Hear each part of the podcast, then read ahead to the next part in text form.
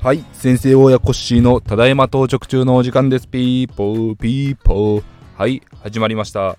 このラジオは日々病院で働く勤務医が第二の人生のチャレンジとして不動産賃貸業を通じて社会に貢献したいというのを発信するラジオになります。今日もよろしくお願いします。今日はですねあの地元の同じエリアの大家さんと一緒にアパートの方で、えー、話し合いをしてきました。えー、イングさんという、えーと、焼肉屋さんを、えー、経営されているオーナーさんなんですけれども、えー、私と同じく1棟所有されてて、えどんどん拡大していきたいというお気持ちのあるオーナーさんがですね、あの私のアパートのリフォーム前を見に来てくださっていたのでリフォーム後の状態とか、えーと、いろいろお話ししたいというのもあって、えーと、お時間合わせて、えお会いしてきました。そこで、え今回リフォームした時のあの出売店だったりを、えー、包み隠さずお話ししてでいろいろお互いのですね状況をお伝えし合いました。イングさんの方は、えー、4部屋 1,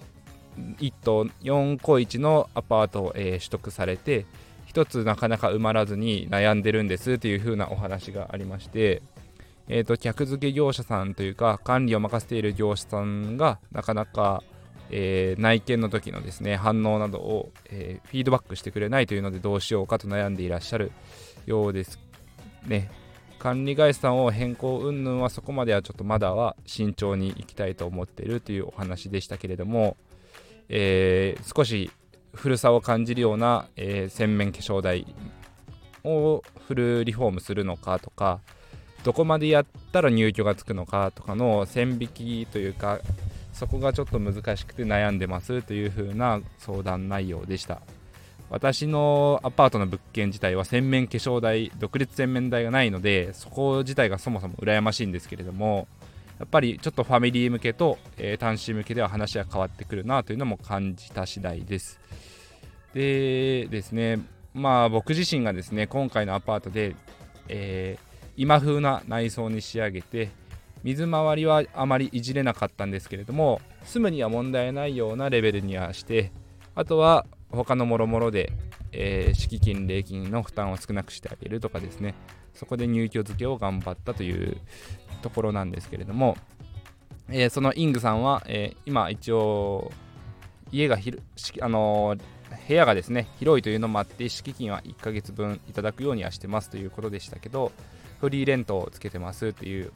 あの今工夫されている状況でした。なかなかエリア的にもファミリーが住む場所ではあるんですけれども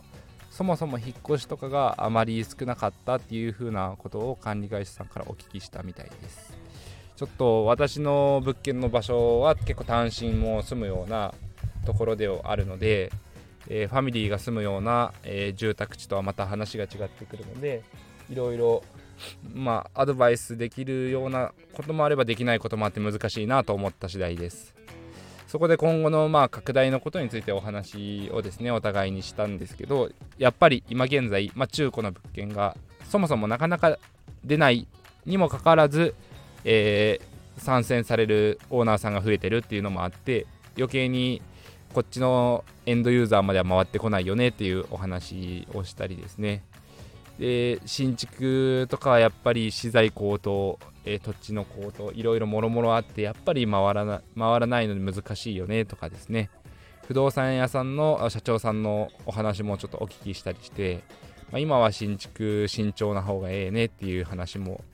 あったみたいでその辺りをですねお互いに情報共有したという一日でした。長話してしまって立ち話だけで1時間はちょっと語っちゃってしまってたんですけどや非常に有意義でお互いにまだ1投目ということもあって失敗している部分が似ていたりもすれば全く違うところで失敗していたり次にお互い活かせそうな情報共有ができたのでこういう駆け出し大家同士の情報交換会というのは非常に有意義だなと思いました。はい。その後に、えー、私の物件まだ1部屋ですねリフォームが住んでない部屋があったものですからウォシュレットを取り付けて、えーそのウォシュレット取り付け自体はもう20分足らずで最近もできるようになってきたんですけど今回ウォシュレットの取り替えを行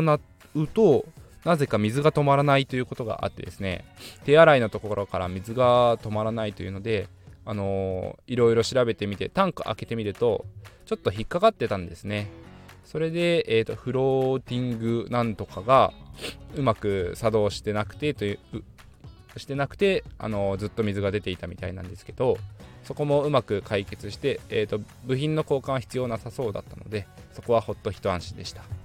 でウォシュレットを取り付けた後に、えー、テレビドアホンインターホンをつけて今回ですね新たな試みとして IoT 家電を取り付けてます、えー、電波を通じて自分のスマホでインターホンの対応ができるというものなんですけど家の中には特に工事はいらないです。外にそのインターホン取り付けて、えー、Wi-Fi と連動させて Wi-Fi から Wi-Fi とですねあの携帯電話を連動させるというものになるので出先でも対応ができるというものになります。ちょっと使い勝手がですねまだ Wi-Fi 工事が今週末終わるというところで実際確認はできてないんですけれどもそれはちょっと楽しみかなと思ってます。えー、Amazon さんで購入したんですけど Amazon の返品したものを再販売というかアウトレット品なのかもしれないですけど Amazon 公式のアウトレット品で2000円ぐらいお安く購入できたのでまあ良かったかなと思ってます。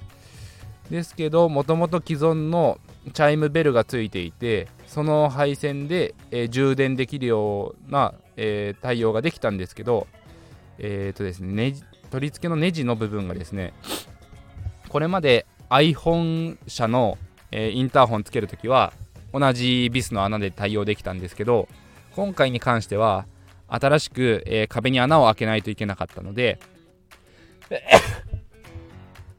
失礼しました。壁に穴を開けないといけなかったので、えー、難しくてですね位置合わせもちょっと位置を合わせる用のステッカーがマーキングシールが入ってるんですけどそれを使っても少し難重してなかなか苦労しましたね。外壁塗装を、えー、する前の元の色の下地もちょっと出てきて不格好ではあるんですけど、まあ、IoT 家電っていうのでスマートプチスマートフォームとして入居がつけばええなと思ってます。はい。なので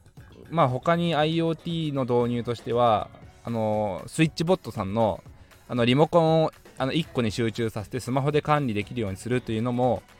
なんとかステーションだったかな。それを導入も考えてはみたんですけど、そこまではいいかなと思いながら、